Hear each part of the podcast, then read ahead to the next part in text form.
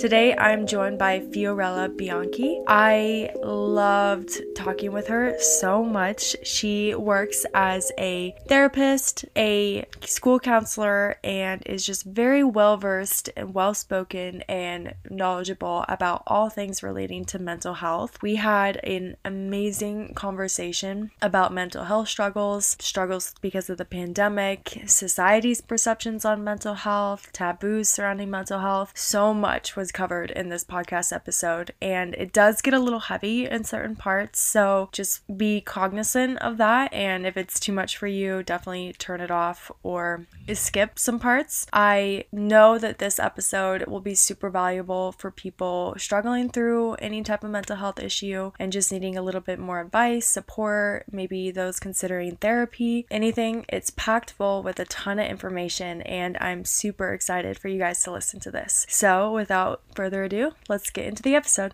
Hi, Fiorella. Thank you so much for coming on the podcast. Thank you for having me, Morgan. I'm really, really excited to be here for sure. Me too. I'm really appreciative of you taking the time to come on and chat with me.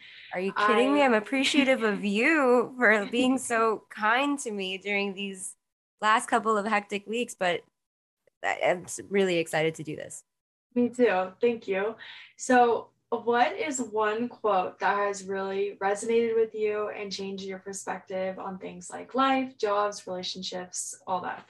If I could be honest, so um, there's a poet by the name of Rupi Kaur. She's um, a more modern day poet. Um, she talks a lot about like trauma and like her experience, and she like really resonated. Although like I didn't experience what she did uh, go through, but there is one quote that like stuck out. It's a really short quote, and it says, "And here you are living despite it all." And, and I think that. that's the the the key word there is despite it all because it's it's kind of acknowledging it's such a small word but it's acknowledging everything you've ever experienced in your life and still saying like and you're still here yeah. And I think, I don't know, that to me, when I read that, I had like a cathartic moment, a breakdown. I was like, oh my God, yeah, it's so true. yeah. All those tough days and those days where you thought that you weren't going to get through it or those times worrying and stuff, they they really don't mean anything because you're still here. So that's good. Yeah. I love that. Yeah. And and like the weight of it all too. Like, I don't know if you've ever experienced this. I know I have where even though like I feel like absolute garbage and it's just one of those days where it's just like I can't keep going. Time doesn't stop for anyone and you still do continue whether you like it or not. And I, I guess that's the part that is kind of a burden for some. I know that for myself it can be like it's exhausting to think that way, but the way she just kind of phrased it of and here you are. No. It seem more simple than it actually yeah. is. Yeah. Yeah. So that, that would be the phrase that like kind of I I repeat it to myself every time I'm going through a hard time. I'm always like, and here you are despite it all, and here you are despite it all. And it's definitely kept me going. Yeah, that's a great reminder. so tell us a little bit about yourself, like what's your background, what do you do, your story. Sure. So my name is Fiorella. Um, I was born in Queens, New York, um, and I was brought down to Miami at a very young age. Um, my history and my background is actually not in mental health. I used to be a theater kid. Um, I went, you know, I grew up very much enmeshed in theatrics and entertainment. Um, I was a dancer growing up. I used to perform a lot um, on Spanish television shows like Univision, on Telemundo. Um, I used to do a bunch of that stuff with um with the studio I was in, and it was a lot of like musical theater, a lot of dancing and singing and acting and doing a lot of little performances. I went to a magnet middle school, um, and I went to a magnet high school, uh, which was a conservatory of performing arts. My undergrad is actually a bachelor's in acting. Um, so I was very much not mental health. Um, but I guess somewhere along the line, I recognized and I started to realize I was burning out without really knowing that that's what was happening to me. Um, I was starting to struggle a lot with my own anxiety um, and having a lot of uh, panic attacks and anxiety attacks and not really knowing what was going on. Um, coming from a Hispanic household, um, my background, we're, we're all Hispanic. Um, my dad's from Uruguay, my mom's Colombian. Um, so in the Hispanic community, mental health isn't necessarily something that's talked about. Um, normally, you just kind of power through and you know figure it out. It's a very much a work mentality. You constantly have to be working, um, you know, towards whatever it is that you're working towards. So my parents didn't really know what was going on with me, nor did they. They they kind of, if anything, kind of simplified it very much like, oh, get over it, or you're being dramatic, and things along those lines, um, which definitely didn't help with my anxiety. Um, but the arts did. I was, it very much made me a, a more well rounded person. It allowed me to express myself, and I, I didn't feel so alone in the, my community um, of the arts. However, I didn't want to continue doing that. And I recognized that from an early time but was too afraid to say anything. Um, so I kept doing it until college. And then around my third year of college, I started realizing like, okay, this is not what I'm going to do for the rest of my life. Um, my, oh, hello, cat.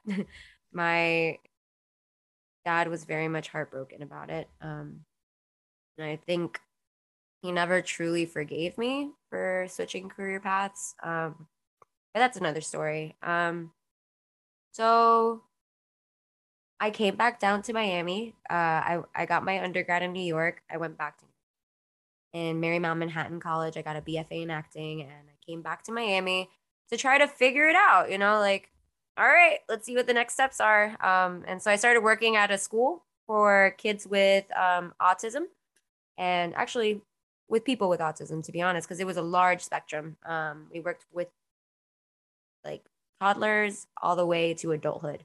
Um, I got to learn a lot about um, autism and um, Down syndrome and how beautiful the people are. You know, although they do have those kinds of disabilities, um, they still have such pure hearts. and I learned a lot there actually. And I kept seeing all these wonderful, like, um, support staff that would come in, like occupational therapists, social workers, um, physical therapists. And I was very intrigued um, by that. My sister in law is a doctor. She's a doctor in social work. So she actually has her own private practice. And I guess she's the one that really kind of opened that door or that thought process of like, hey, you know, maybe you should consider being a therapist. Maybe you should consider mental health. Like, you're very good at listening to people, you have really good insight. I think if you went to school for it, eh, you'd do pretty well. So I took the advice. I, I, I, signed up for a master's program at Barry University here in Miami, Florida. Um, it's an accredited college for clinical social work. And so I got my master's in social work. Um, and that's really when I started seeing the connection between the arts and mental health. You know, it was something that I started realizing and recognizing that a lot of the things I was learning, at least in the clinical aspect of how to talk to someone, how to provide therapy, how to um, allow that person to fully become themselves, I was kind of doing in the directing aspect in theater. Um, in order to become a character, in order to understand a character, I had to really fall in line with who they were. And the questions I was asking for my character are not that far off from questions I ask my clients um, when they're trying to figure out what is going on with them. Um, so that's essentially like my background. That's a, that's how it's all started. Um, and I didn't necessarily have a direction.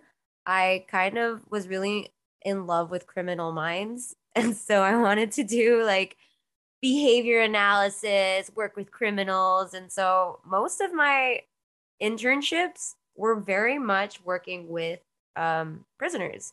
So I worked at the uh, uh, I worked for a company called uh, Children of Inmates, and I would work at the prison in, in the Everglades. I would provide therapy to the inmates that were getting ready to be released back to their families, and provide like parenting classes and talk to the kids. You know, kind of prepare them for that. Eventually, I swapped over to South Florida Evaluation and Treatment Center, which is actually a mental hospital for um, patients who have committed um, crimes and we're trying to get the plea of not guilty by reasons of insanity. And that was eye opening. That really opened the world up to what mental illness can look like. Um, so I learned a lot about schizophrenia, bipolar disorder, personality disorders, up the wahoo on that one. Um, and ironically, uh, when I graduated, I got a job at a great um, center and they just kept giving me kids. They just and it was like not what I wanted to do. I like that was the furthest thing of what I wanted to work with. I did not want to work with kids. But they just kept handing me all the kid cases. And I fell in love with them. so um I progressed my work there. I, I that I I reached burnout at that job specifically because of how heavy the cases were. Um, so now I'm actually a school counselor. I, I, I got out of that. I'm not a school counselor. Um, and I work at my sister in law, who's the doctor I was speaking about earlier. I work at a private practice as well after work. So I do a little bit like of school counseling, academic counseling, but then I get to actually embellish my actual career and what I love to do at the private practice with my own chosen clients and stuff like that. So that's essentially how I got to where I am now. awesome. I love that. I love that story. And you made a really interesting point. I'd never heard of there ever being an overlap between like mental health and working as a therapist and directing and acting. I think that's a super interesting parallel that you made. Yeah, yeah. I think you know where it really shines. I'm not sure. Do you watch Euphoria? Yeah, I actually just finished oh watching. Oh my god, up to wild. Yeah. yeah, wild. Ready for yeah. this Sunday for sure. Yeah. but I think that show, I mean, there's many other shows. Like there's like teen, you know, drama shows like Degrassi, Skins, even Shameless. There's a lot of shows that have a lot of mental health content in it. Yeah. That are displayed so beautifully. But I think yeah. I, I, I want to bring up Euphoria because of the fact that it's one of the first shows I've ever seen that depicts addiction so surreal and so realistically, to be honest. Yeah. Yeah. Um, and that requires a lot of like research and in-depth behavior, understanding the character, understanding what they're going to, their experiences, how to portray that, you know? Yeah. Um, and I think that's that marriage between, you know, the arts, even with music, like when you listen to a song, you know, have you ever had like a heartbreak or maybe like a sad moment and you choose like this one song that the words just mean everything that you're experiencing and they move you? Yeah. Like that's why there is art therapy. That's why there is music therapy. There's even acting therapy as well. So, uh, yeah, the arts and, and mental health for sure. Yeah. And that's why I think they say that the like the best songs, especially love songs, come from the writers and the singers that went through it themselves and they have actual experience to back it up and writing real honest thoughts from the heart yeah so yeah absolutely that's the best music is like that the ones that really like you feel what they're what they're saying yeah so throughout your work and stuff i know you mentioned before that you had to leave a certain job because it was so heavy and uh, with this type of work i can imagine that there's a lot that you're taking in on a daily basis. So, what do you do to kind of manage that? So, it's hard. I'm not going to lie. Um, I myself am diagnosed with generalized anxiety disorder. So, I struggle with my own set of issues. Um, and it is difficult to not um, allow those stories and those things to get to you. But there, if there's one thing that they teach us in school, is how to compartmentalize.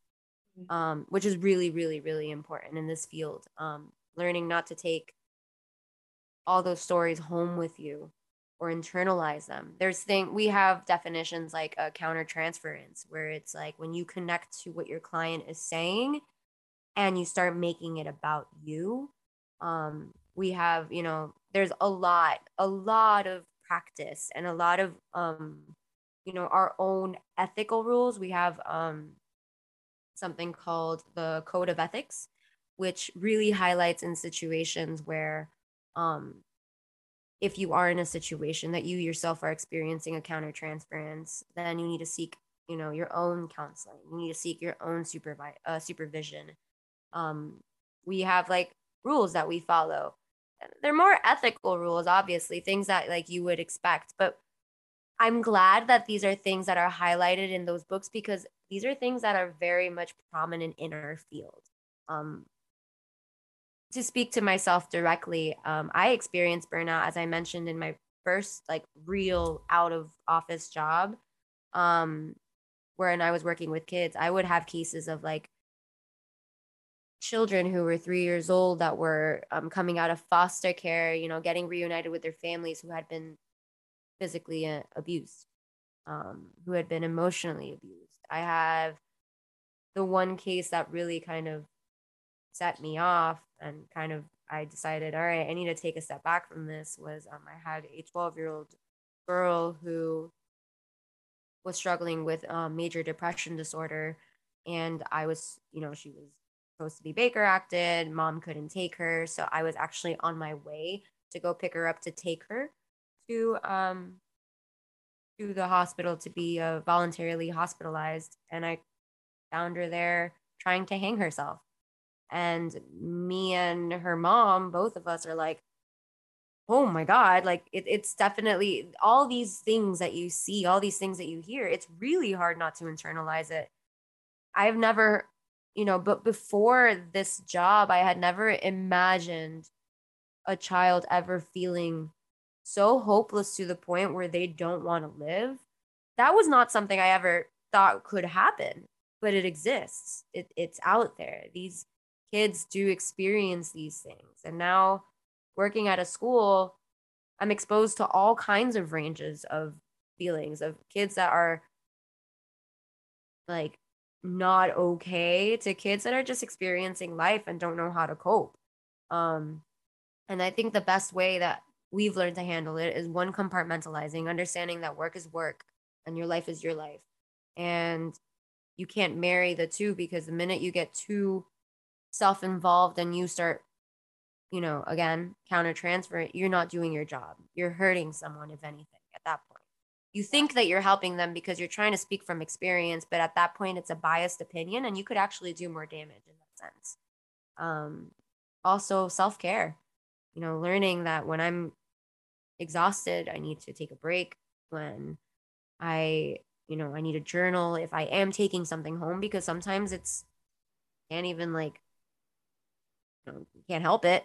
Um, you do end up caring. You care about your clients. You want them to be okay. And sometimes you go home with something, you know, speaking to my supervisor, making sure that they're aware of my situation, um, communicating and having direction, you know, seeking help. I, I, I'm, I'm someone who really truly believes it takes a village. Um, yes, we are very great independent beings, and yes, we are career go-getters. And I'm so happy that you know our kind as women have developed in that set, that's fantastic. But it's okay to ask for help. Um, and there are many times where, especially in my field, where you know you are carrying heavy burdens of emotional baggage. So you need to talk it out. You need to talk to someone. You need to let them know that they're not that you're not doing okay and that you don't know how to proceed um, in that case. And it's okay. It's fine. But essentially, it's self care um, compartmentalization, um, seeking out help, like talking to someone. That's really what helps me kind of keep my head straight in the game. Yeah, that's good. So with compartmentalization, because I know some people listening they they may not work in the mental health field but that's a really useful tactic and skill to have so what tips did they really teach you to help you acquire that skill to be able to like separate things, put things in a box, let it be, and then maybe address it later, you know? What you just said. It's like literally what you just said. So when a feeling arises, the first thing that you do is you stop before like acting upon it or saying anything. If you notice that you're getting a feeling that is it doesn't necessarily belong to you, um, that maybe you're empathizing with the person in front of you, you stop, you know, you take a deep breath, you think about it. And if it's something you ask yourself, is this something that's going to be helpful? Is it hurtful? Is this something for my client or is this more based on myself? If you don't necessarily have a question, you put it in a box and you move it to the side and then you continue. You literally just kind of tell yourself, hold off on that. Move it to the side. Once the session is over, you journal talk about it when you're writing your notes. You, again, it's that whole of taking a beat and moving it to the side, going through with what you have to do. Once that's over, bringing it in and processing. That's the key, though. You need to process whatever it is that you're experiencing. Because if you don't, at that point, then you are just bottling it up. So, who's to say that the next session that you have with your client, it doesn't explode, it doesn't pop up, you know? Um, that would be one tactic. Another tactic would also be, you know, reminding yourself that this isn't your life. It sounds a little bit kind of like you're detaching from your client, but in essence, it, it's just a reminder that you of the role that you're serving in this person's life. Um, just kind of telling yourself, like, you know, this isn't happening to me. This isn't happening to my family. This isn't happening in my life. And just kind of remind it's a mental game. It really is. Working in mental health is you have to constantly be checking yourself um, and not getting wrapped up in this other person's, you know, situation. Um, I always say, like, in order for you to be there for someone else, and I tell my clients this too, this doesn't just serve for me, it serves for everyone in order for you to be there for someone, you have to be there for yourself. If you find yourself in a situation, I, I've had maybe, I think, I had one client where I had to remove myself from the situation because of the fact that I was getting so connected with that person. And at this point, I'm I was afraid that I would say something or do something that would be damaging.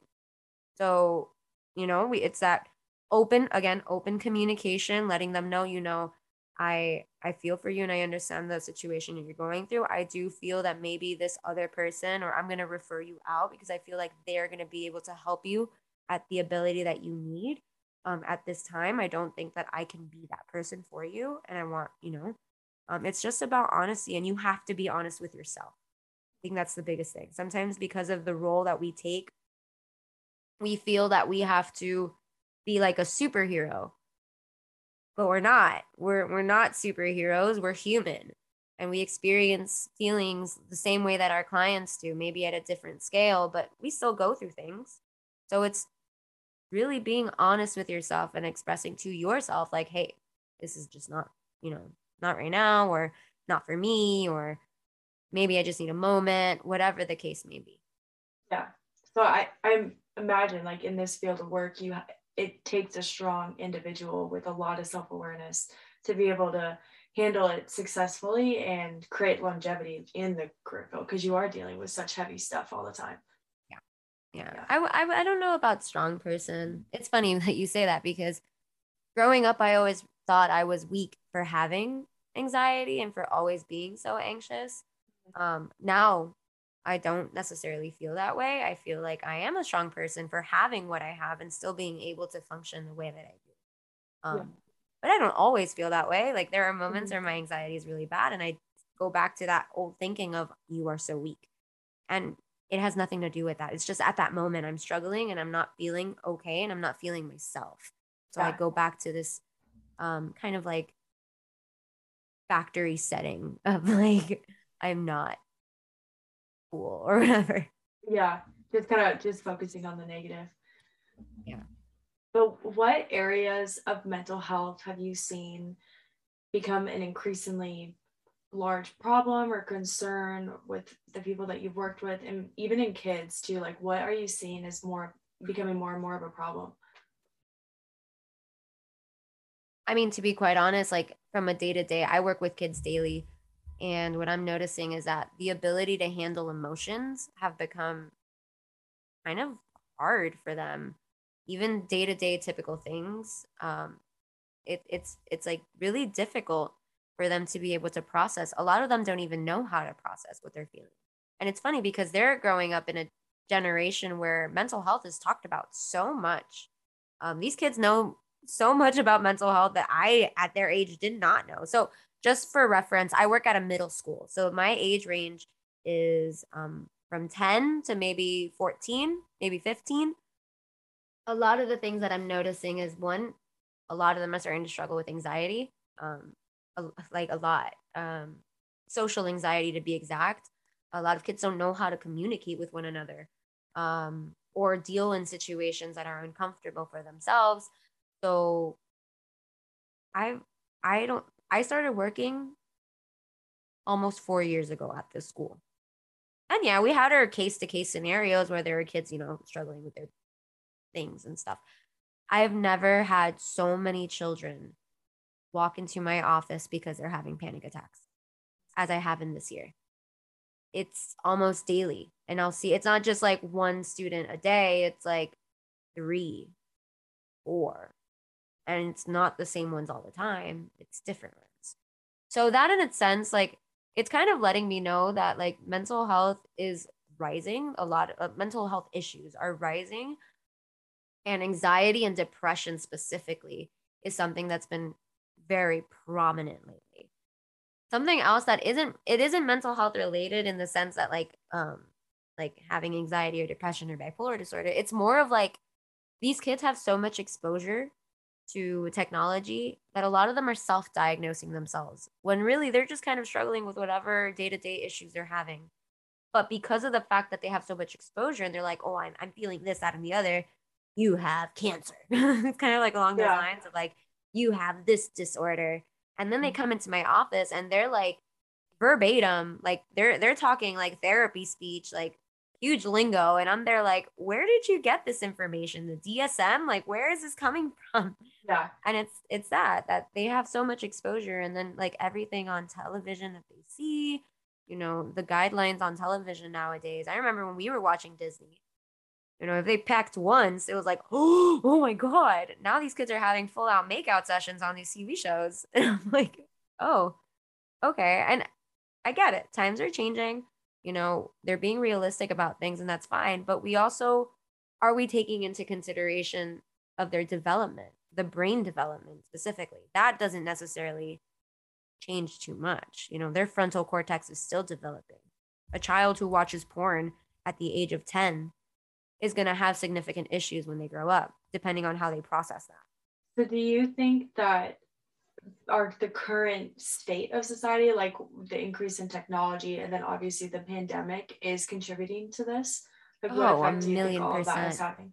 Yeah. Yeah, yeah, a million percent. Definitely. Technology and especially the pandemic really messed up a lot of kids. And I, I don't want to say it like that. It's not that they messed them up, but it did bring a lot of challenges to the household I mean, let's think about it this way.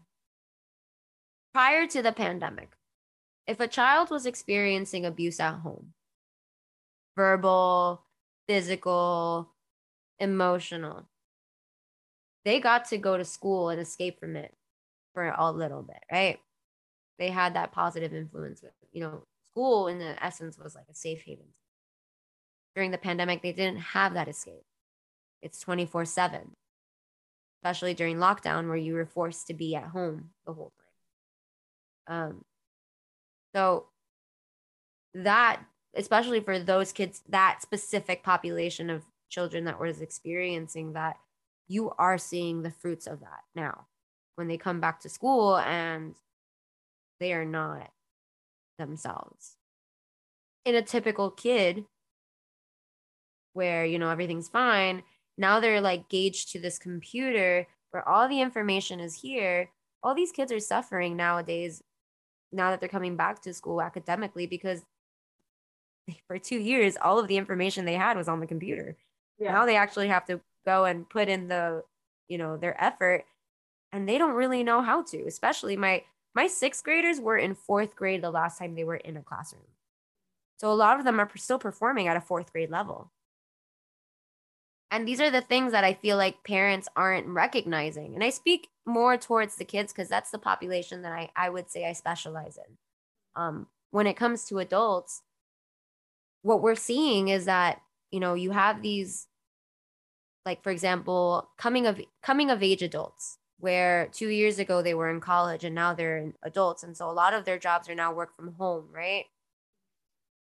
That connection, that social connection that teaches them, you know, the social cues, social communication. When it's all been virtual, the computer takes that kind of connection away. So now when they're coming into work, it's kind of like this awkward social anxiety moment where they just don't understand or feel or know how to cope with the feelings of maybe being judged, maybe being talked about, having to present. All of these things are now factors that they have to take into consideration. Now we're talking about adults like in their 30s and their 40s, right? Those people who were confined at home are struggling financially, which is a stressor, right? There's so many things that have really affected us as humans, as people in different, you know, um, phases of our lives that we are seeing now, you know, coming back, trying to get back into normalcy. There are going to be anxieties attached to it because it's so different nowadays. There's a lot of changes. Um, so I feel like, yes, absolutely. I think those are very large factors that have affected us. Yeah.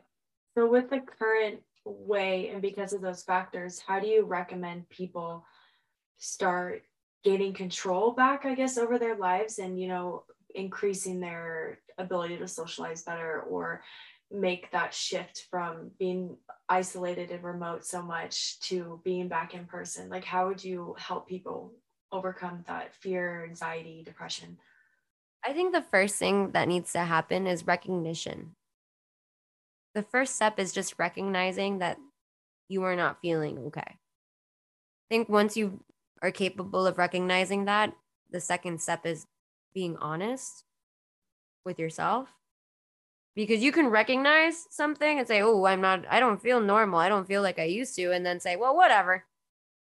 Right and try to move back, try to do things the way that they used to do, be, right? The problem with that is that it's been two years. You've gone through a huge thing. You can't ignore the elephant in the room. The first thing is to acknowledge, to recognize it, to be honest with yourself, and acknowledge that things are different. So you got to move in the direction that you're headed. If you try to go against the flow, you're going to have friction. So I guess once you've recognized that things have been feeling different and you're being honest with yourself, okay, I don't feel okay, and you acknowledge that maybe something's been going on, the second thing is, okay, well, do I need to talk to someone? Do I need help? Do I need to maybe speak to a therapist or a life coach? Or maybe if you are religious, maybe a priest? You know, seeking help doesn't have to be just therapy. I feel like there's because of the fact that mental health has risen so much. Yes, you know, I think therapists are more well equipped when it comes towards mental health. However, I also recognize that not everyone believes in therapy, but maybe they believe in their priest, or maybe they believe in their um not sure, like their their I don't know what to say. their babalao or whatever the case may yeah. be. Yeah. So just having that religious leader that maybe could guide them, go for it. But I think the recognizing is the first step. Um, once you made the decision, okay, I need to talk to someone, then it's implementing those changes into your life with the recognition that there has been change. Again, you go against the current, you're going to get friction. So people a lot of people go well i go to therapy and it doesn't do anything for me. Okay so my next question will be like well are you being honest? Are you really being open? Are you talking about the things that are bothering you without being afraid of judgment? The answer is yes okay well are you doing the work outside of therapy are you implementing the things that you've talked about outside of therapy you're not you can't expect change you can't expect to feel better when you're not necessarily doing the things that you should be doing to help yourself. But in order to do all that, you have to acknowledge and and accept that okay, maybe I need some help. You know, yeah. I'm not sure Yeah. if that answered the question or not. No, yeah, that's perfect. Exactly what you said is perfect. And it's just kind of like that self awareness aspect is really your first step to healing and to getting better and dealing with all these challenges that you're facing. And I, I don't want to necessarily say self awareness because, yes, mm-hmm. you do need self awareness to do all these healings, but not everyone is going to be so self aware, right? Mm-hmm. So I, I, want to I want to emphasize on the fact of just saying like recognition that you are not okay right there. Yes, it is a little bit of self awareness, but I feel like not everyone is self aware to the sense like I I know a lot of people that they are not okay. And I could see it that they're not okay, that they're going through it. And will look you dead in the eye and say, I'm fine, I'm great. Oh, everything's fantastic. I think in that sense, you don't have to know everything that's going on. It's just recognizing that you are not where you say that you are. Yeah, it's like you're just recognizing that you're maybe not on the path that you used to be on, or Yes. you're maybe not reaching your fullest potential in Yes. aspects. Yeah, that's good. So I know like you you made a really good point about therapy and how you I, well, I think this is really common where we think that we just go to therapy for one hour a week and we're automatically going to start getting better. But there definitely is that aspect of, you know, doing the homework and working on yourself outside of it. So, what do you do in your work to help people do that? Actually, like put the work that they're doing in therapy into practice. So one of the main things um, that is important for us as therapists to know is that we have to meet you where you're at. It sounds really simple, and it is because I'm not going to give somebody work when I can see that they're not ready for the work. It's just plain and simple. Sometimes people come in and they just want to vent, they just want to talk about the things that are bothering them. And okay, that's what they're in for. Maybe I'll test them out and I'll say, okay, well, today I want you to journal on this. And then they come the next week and they say, no, I didn't. That already tells me, okay, well, this person's not ready for that. I think the best way to start for me and my clients is I the first couple of sessions, maybe the first two, three, it's just me getting to know them, really trying to hear them, trying to, you know, I'll test the waters, I'll say something in a sense and see how they react. And if they react positively, then I know I can head in that direction. You know, it's just kind of seeing seeing where they're at. Once I have a good kind of like gauge on where they're at, that's where I'll meet them. And I'll be like, okay, so this is what we're going to do.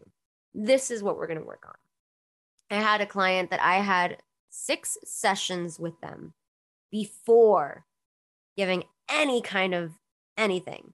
And the assignment that I gave them was legit make your bed every day. That's it. It was just that. Something super simple. And even then, they struggled. But out of the seven days of the week, they did it for four. That's success. And it's always celebrating the little successes, always saying, like, all right, well, look, you did it for four days. That means that you have the capability. The rest is all on you. So, how did it feel to do those? And then it's processing. How did it feel to do that? Was it something that was hard? Did you find yourself, you know, struggling to do it? Did you make an active choice to not do it? Or was it that you just forgot? Was it because you had a busy, you know, it's it's completely processing the work. I think one of my favorite assignments to give out is the letters to the younger self. I love that for them because it's so funny when I every and there's it's never I think maybe one or two people were like, "Oh yeah." But every time I give out that assignment, I guess, or the homework, I don't like calling it homework, but that task, it's always like this face of like, "Are you kidding me? Are we really going to do this?" Uh and then when they come the next week and they actually do do it, they're like, oh my god it was cathartic. Oh i cried. It was fantastic. And it's because i don't i don't give that one out until later on but I think it's mostly because of the fact that after all the work that we've done in re like processing and realizing things that maybe they never put two and two together and they're writing this letter of like most most of the time there's so much forgiveness involved. There's so many i'm sorries and i know that you'd be proud and there and, and maybe even like i'm sorry i let you down. Like i've heard that before but there's like this feeling of relief every single time. That's like one of the things that i always hear. I felt relieved. I felt i feel like a weight has been lifted off my shoulder. And i love that assignment so much because it's really just connecting with yourself. That's all you're doing it's it's simple but it's so hard and I say that out of experience because I myself write letters to my younger self all the time because of the fact that I I have my own sets of, you know, like things that I've had to process on my own and I've had to forgive choices that I've made in the past in order to move on. And that's the biggest thing. It's like forgiving those choices because a lot of it is just holding on to like these things that we've done in the past that we cannot even go back and fix. And that's really what's holding us back. So, like, I do that assignment. I do something as simple as just like, um, with my cases of depression, you know, um, see how many times a week you can brush your hair. See how many times a week you can brush your teeth. How many times have you showered? Write them down. How did it feel when you showered? Did you have to force yourself?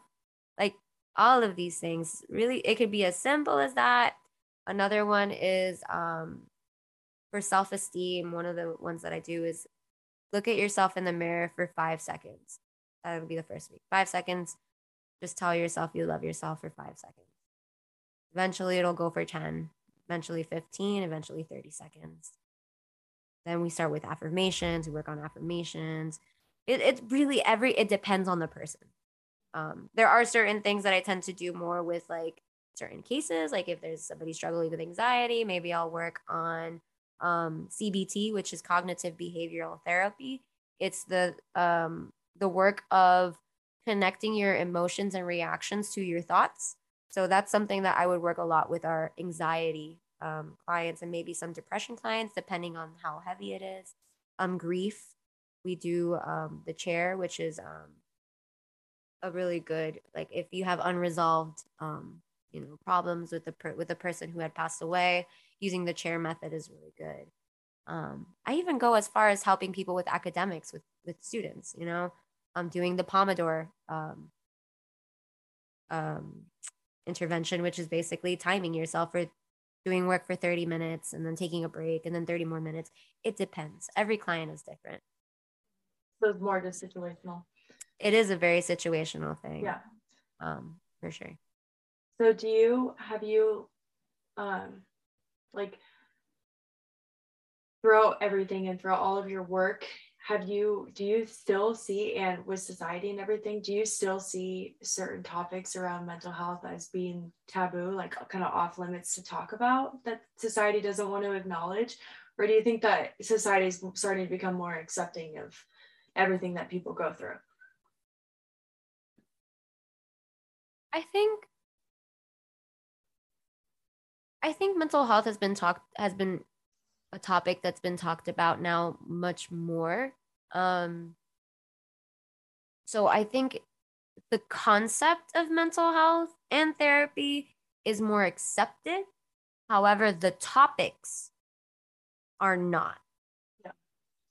I feel like people still are afraid because they don't want to be diagnosed they don't want to know you know a diagnosis is so scary sometimes because it's like oh that means that there's something wrong with me.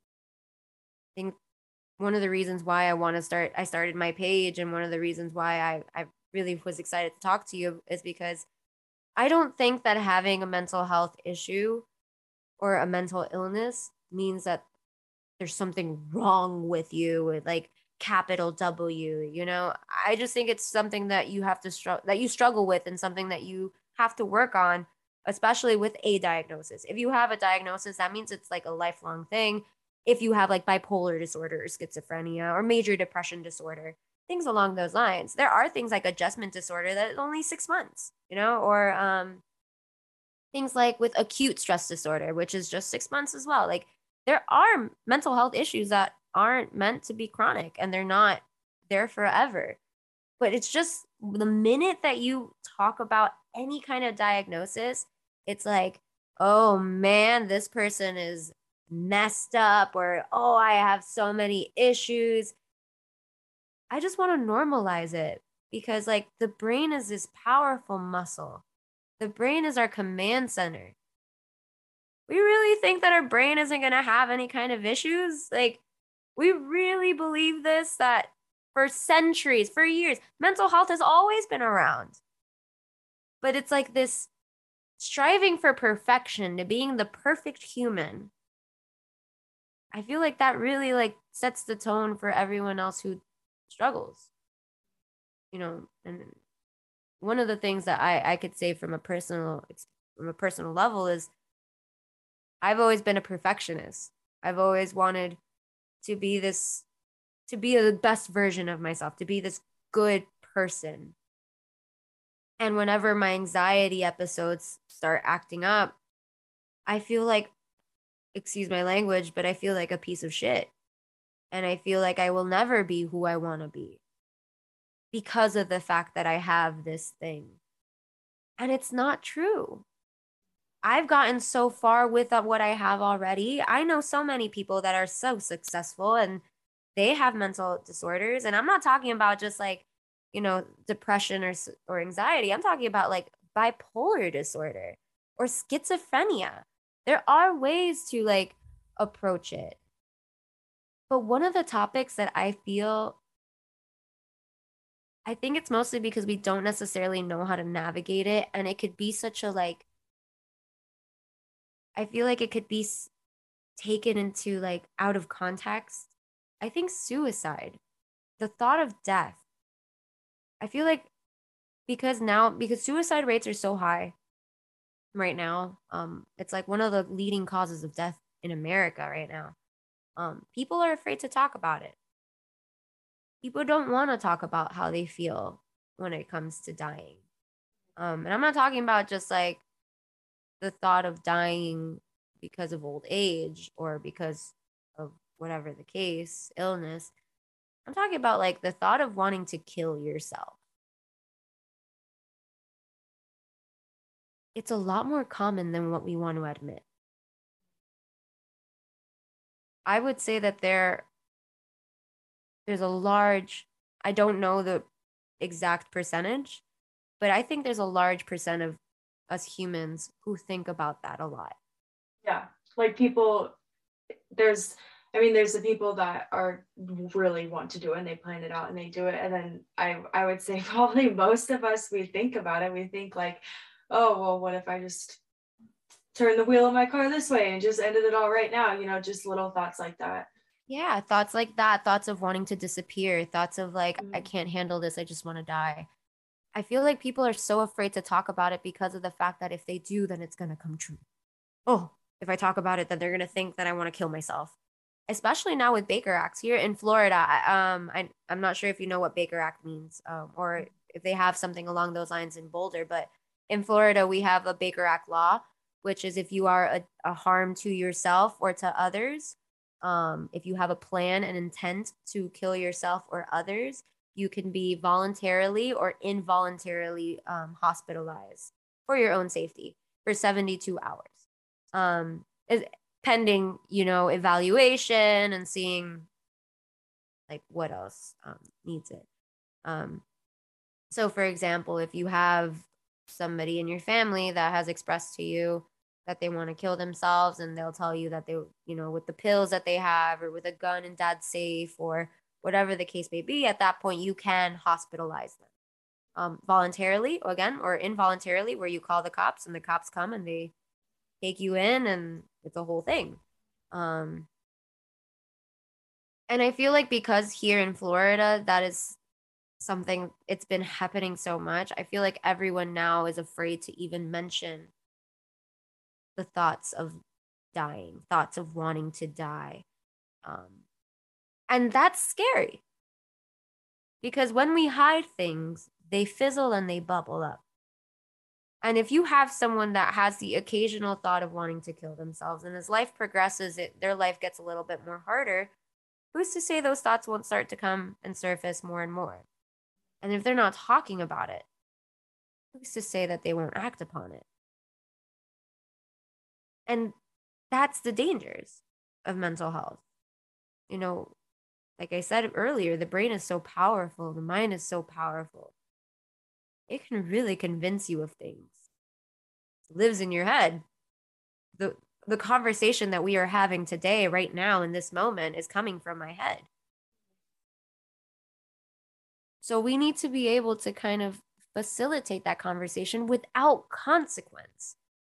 I tell my clients all the time listen, you can talk to me about whatever you want to. If it means that you want to talk to me about that thought that you had that one time when you wanted to drive that car off of wherever I I 75, talk to me about it. Let's process. If I deem that you that I think it would be best for you to be hospitalized, I'll let you know. It'll be a conversation. But it shouldn't be something that's going to hold them back because of that fear. But unfortunately, I think it is. I don't think people want to talk about that. That yeah. and also I think um sexuality, especially at a young age. What do you mean by like define that? I feel like a lot of um thankfully um finally i guess the, the conversation around sexuality sexual orientation uh, orientation gender orientation is starting to become more prominent especially in kids um, a lot of kids are starting to be more open about the way they feel and stuff like that which i think is great but there's still some taboo attached to it there's still some right now actually florida's trying to pass a law that says it's the don't the don't say gay uh, bill which is basically not speaking about um, sexual orientation or gender orientation in a classroom. Um, a lot of people are very upset by this, and I myself am, um, because that is where informed, you know, decision making comes from our schools. Yeah. Um, but I feel like because of the tabooness around sexual orientation and you know most most right now i think the, the biggest topic is gender orientation you know identifying yourself as your born gender or not. I feel like those are the topics that right now are hard to talk about with your parents. A lot of parents don't want to talk about that. So i think those are the ones that need to be talked about the most though. Yeah yeah yeah that's true.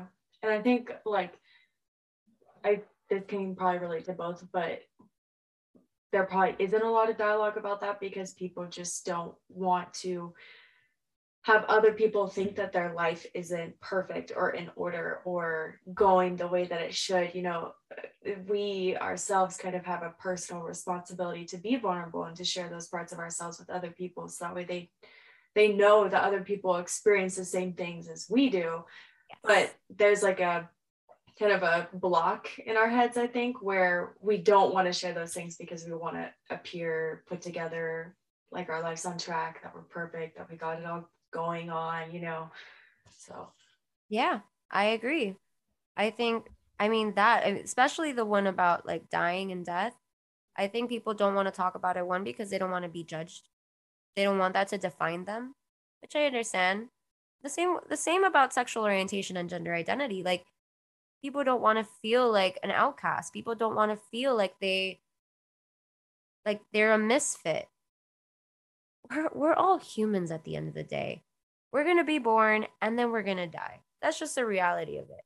Your belief is going to guide you to believe that you know uh, you go to heaven or maybe you don't believe in that so you don't think of anything or other people think in reincarnation fine you know everybody has their own beliefs but at the end of the day the truth of the matter is we are born and then we die. I guess my mentality is very much of why are we stopping ourselves from being our fullest potential as humans? We have bones, we have meat, we have a brain. Every brain is different. The way I think may not be the way that you think. So, why am I limiting myself? Why am I afraid? And it's society as a whole. But if society as a whole chose to accept everyone and everything for who they are and what they are, I feel like a lot of people wouldn't be battling the things that they do. But also,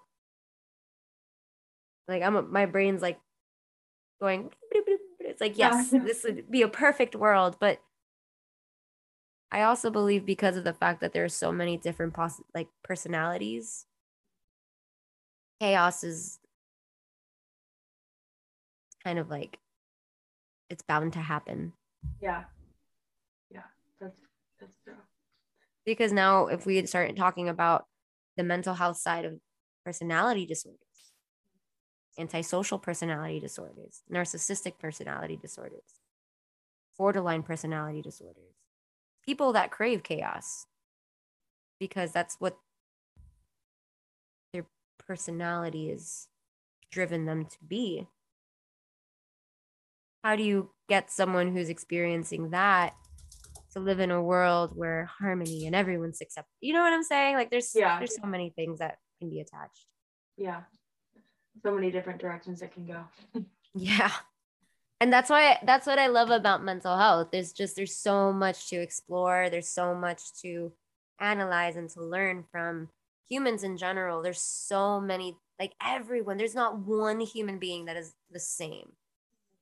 It's like this never-ending learning experience, really yeah so and so many unknowns too and then with each like advancement in society and our lives and technology and everything that's some new element added on top of mental health that creates some new challenge or maybe a new solution to things you know? So it's it's always changing. It's one of those things that's never yeah. going to be the same. Yeah. One of my um i I, so my plan is to go back to school to get my um, clinical psychology um, doctorates. I want to get my PsyD and I would like to do a thesis on. Um, it's kind of like a, a spin-off on nature versus nurture, but more talking in regards to like what makes someone make a poor choice i guess like at what point in their life is it is it by necessity is it because they feel like it? And at what point what drives them to that point of making that choice? And I, I, speak I'm, I'm trying to speak more in regards to criminal activity um like making big i'm still deciding how to like phrase what i'm trying to study yeah. but um i think choice is so fascinating when it comes to like behavior and and mental health. Yeah would you look at it from like the standpoint of they know and are aware that there's a good choice and a bad choice that they could be making like there's uh, two alternatives. Right yeah. Yeah, i think that would be super the, interesting. the way i look at it i this is going to sound very controversial but i don't necessarily believe that everyone who is incarcerated for making for doing a heinous crime like i don't think they look at it as a good or bad choice. I think they a lot of them look at it as i had a choice period point blank. Or sometimes maybe i had no other choice. I had no other right. Yeah. Yeah. That's great. That's a that would be something super interesting. Because I, I haven't i've i mean i haven't done a lot of research on it but i'm sure that there's so many different elements to that that we wouldn't even think of just based off like the top of my head or so that that'd right. be really cool. Yeah yeah. Thank you. Yeah. What is a, a one piece of advice that you want to leave with the audience?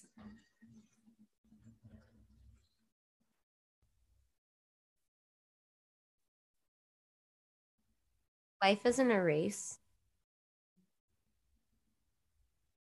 Success is determined by your own experience. I feel like a lot of times, and I, I know I'm experiencing now, like in life in general. So I'm 27 years old. Um, and a lot of my friends are now getting married or having babies. And it's, it feels like I have like this pressure, but I don't. Like, I really don't. I don't need to be anywhere. And this comparison of where I need to be or where my success is determined is a pressure that I'm putting on myself.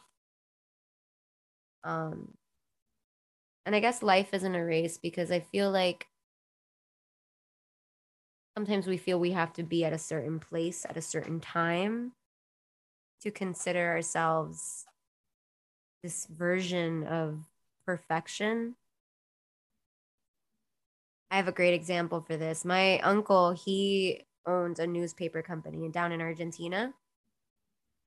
And my cousin decided to go back to decided to get her law degree. So she became she she got her law degree down there.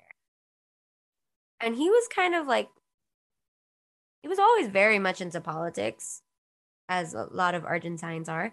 Um, and he decided at 56 to go back to school and get his law degree. Because why not? Now he's like a senator and he like loves it down there and he loves his job, still owns a company, but and that really taught me like there is no limit. I've met so many beautiful human beings that are older than I am who've experienced a life before the life that they lead now, that they've made a choice somewhere along the line to do something new. And it really put into perspective that, like, your life is your own. You can do whatever you want with it. You don't have to limit yourself to what you think you have to be doing. Yeah. So I, I think I think that's the advice I'd give. Life isn't a race and success isn't determined by what the people around you think that you should be doing. It's determined by your own experience and what you feel is success. What books, podcasts, or other resources do you recommend for people to check out? I actually wrote these down. so the books that I like, I really, really, really liked. Um, there's one called um, "The Body Keeps Score" by so yes, van der Kolk. Yeah. So good like you get ready. It's a freaking ride, but it's so worth it and it's so true. Your body does keep score. If you're exper- if you've ever experienced trauma and you're having a hard time kind of going through it and you don't know why, that book is a great definition as to why you are feeling these things because your body our brain stores all of the memories and all of the traumas, but our body feels it. Our body keeps the scars that we have wound like the wounds that are un- not visible they live underneath our skin. So wonderful book. Read it. Um it did it didn't start with you by mark wolynn that's a really good book about um, generational trauma and speaking like that a lot of the times when we have like our anxieties and our depressions it at a young age or at an older age, even, a lot of the times it has to do with the way that our parents raised us and the way that their parents raised them and the way that those parents raised those parents. It's a generational cycle. So that book is really good about breaking down and depicting like where it all comes from and why you may be experiencing the things that you are experiencing. Um, and then the third one, the third book, maybe you should talk to someone by Lori um, Gottlieb that one I just put in there because it's kind of like it's the it's the journey of of the of Gottlieb um, going through therapy. It really talks about therapy from a therapist's perspective uh, per- perception. Um, so I think that's really good. The podcasts that I really really like um, right now, I'm listening to "Something Was Wrong" by Tiffany Reese. Have you heard of it? No, I haven't. But is it good? She is doing beautiful work. So her podcast is essentially about um, victims of trauma, emotional abuse, specifically verbal and emotional abuse, um, and how like because of the fact that it's it's hard to tell when someone is going through these things because it's not visible so these victims tell these their stories which i am they're so courageous and so I, i'm so inspired by them um and you hear about like these things that you would never expect you would have never believed it to happen to anybody but it can because it's these it's not a celebrity.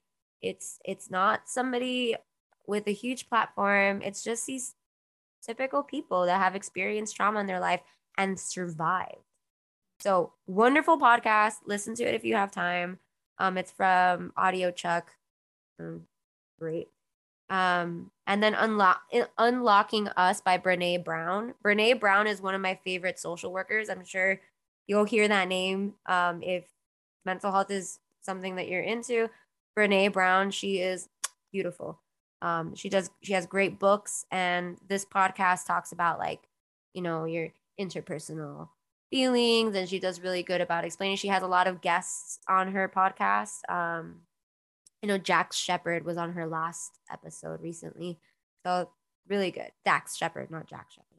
Um, and if you like meditations, meditation minis by Chel Hamilton. She does like little meditations. I listen to them on the way to work. Wonderful. Right. Those are great recommendations. I'll have to check some of those out. And then I need to start reading the Body Keeps the Score. It's kind of intimidating. Like the pages are super long and it's a kind of a long book, but yeah it, and it, it is a little intimidating but i i promise you that read it it's gonna it's gonna it's gonna open a world for you that you'd never you never thought about until then i know it did for me i know it did for a lot of my colleagues so mm-hmm. great where can people find you your instagram website sure so i'm actually if if you're down in miami you can find my website um well on Psychology Today. Um, I'm located in Doral, so if you type in my name, Fiorella Bianchi, um, you can find my um, private practice that I work with my with Dr. Liliana Uribe.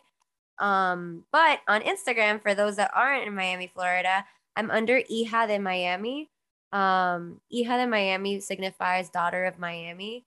The reason why I use that is because I feel like I feel like Miami has really taught me a lot of things about my culture and about myself. I've grown my most at, in my hometown of Miami. Um, I wasn't born here, but I'm definitely a child of Miami. So, hija de Miami. It's a, it's in Spanish, but there you're gonna find a lot of um, blog posts about how to deal with you know anxiety, depression, how to find a good therapist. Um, I do a lot of um, the word I'm looking for? A reflection posts. So, um, like kind of journaling, and you could do it like interaction with me. It doesn't have to be like on your own. So, yeah, you can follow me there. I love your you post your morning mantras and then yes. on Wednesdays the midweek checks. I love those. Yeah, thank you. Yeah, I well, feel like you. sometimes we need someone to check in on us. Exactly. Yes. Well, thank you so much for coming on the podcast. I really loved speaking with you and I I have so many other questions that I would love to ask you, but we maybe we can do a part two or something. oh, maybe. Thank you so much for having me. These questions were fabulous. I really look forward to hearing this. I love, love, love Real Radiant. So thank you. I know I haven't expressed that enough, and I'm going to because I really should. I need I need to promote you because what you do is beautiful. I love the fact that you bring on such empowering people into your podcast. So thank you. Thank you. That means a lot.